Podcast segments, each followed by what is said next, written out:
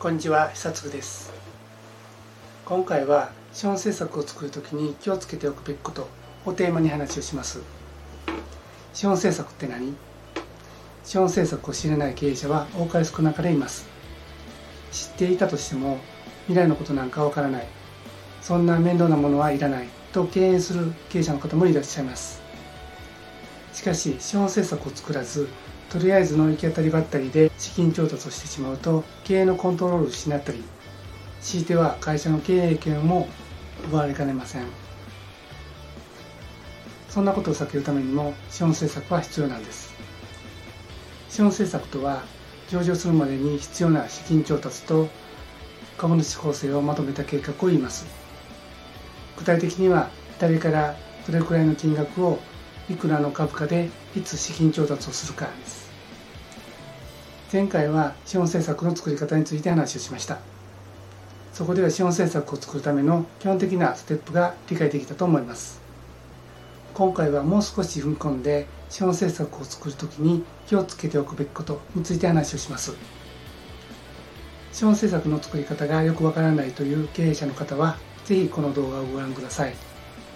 前回と今回の動画を見ていただければあなたは完璧な資本政策が作れるようになります。すぐに資本政策を作って資金調達を始められるようになります。では参りましょう。今日の話の結論ですが資本政策を作成するときに気をつけておくべきことは資本政策を作るタイミング。資金調達時の株価。創業者と安定株主の持ち株比率。株式の種類。株式の譲渡の5つです。資本政策を作るタイミングはしっかりと押さえておきましょう。出資を募集するときには必ず必要です。資金調達時の株価には注意しましょう。ダウンランドにならないように株価を決めるといいです。創業者と安定株主の持ち株比率は少なくとも合わせて50%以上を確保するように目指しましょう。あまり持ち株比率を下げてしまうと経営のコントロールがしにくくなります。株式の種類と株式の譲渡は計画時には盛り込まなくてもいいですが実績には入れておきましょう。まずはじめに資本政策を作るタイミングについて話をします。必要がなければ作りたくないというのは本音だと思います。しかし出資を受けたいなら必ず作らなければいけません。では作らなければいけないタイミングはいつでしょうか。それは投資家から出資をしてもらう時です。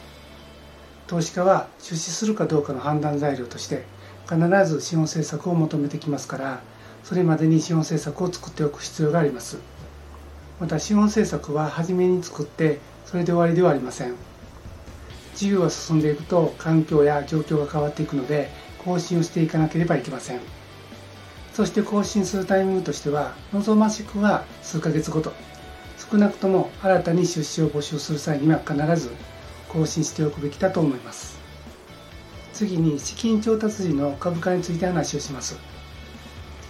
投資をするとき株価が高いほど少ない株数でたくさんのお金を調達することができます。株価は創業から上場するまで右肩上がりになっているのが理想です。しかしそんな簡単な話ではありません。事業は計画通りに行ったり行かなかったり浮き沈みがあります。資金調達時の株価をあまり大きく設定してしまうと次の資金調達時のそれと逆転することがあります。これをダウンランドと言います。既存株主は株価のアップを望みダウンランドの増資は簡単に認めません。かといって株価が高いままだと新規の出資はしてもらえません。株価は高すぎずまた安すぎず設定しなければいけません。ダウンランドを避けるためには事業が想定通り進まないことも考慮して株価を決めていきましょう。目先の資金調達にとらわれず希望的観測はしないように控えめに極めていきましょう。次に創業者と安定株主の持ち株比率について話をします。創業者と安定株主の持ち株比率が低くなりすぎると経営コントロールが効かなくなりますので注意が必要です。安定株主とは企業の業績や株価の変動などにかかわらず長期的にその株式を保有し続ける株主のことで一般的にはその企業の社長従業員持ち株会メインバンク取引先企業などです。株式会社ではどれくらいの株式を保有しているかでできることが変わってきます。株式会社では株主総会が意思決定機関です。重要な意思決定は3分の2以上の賛成が必要です。また取締役の選任など大半の業務執行は2分の1以上の賛成で決めることができます。したがって創業者と安定株主で3分の2以上を持っていれば会社側の危険がほぼ通ることになり逆に創業者と安定株主で3分の1を切ってしまうと経営のコントロールが効かなくなってしまいます。創業者と安定株主で3分の2以上を確保しておくとほぼ会社側の思い通りに経営ができますのでそれを目指すようにしましょう。しかし持ち株比率にこだわりすぎて事業をスケールできなかったら意味がありません。少なくとも創業者と安定株主で2分の1以上は確保しておきたいところです。創業者の持ち株比率と安定株主のそれをそれぞれどう考えるかは安定株主の顔ぶれと関係性にもよりますが創業者で35%から40%安定株主を含めて50%を目安にするといいでしょう。次に株式の種類について話をします。株式には通株式と種類株式があります。普通株式とはこれを所有する株主の権利について何ら制限を受けない標準的な株式のことであるのに対して特別な権利や内容を持つ株式を種類株式と言います。種類株式には9つあります。剰余金配当優先株式残余残産分配優先株式。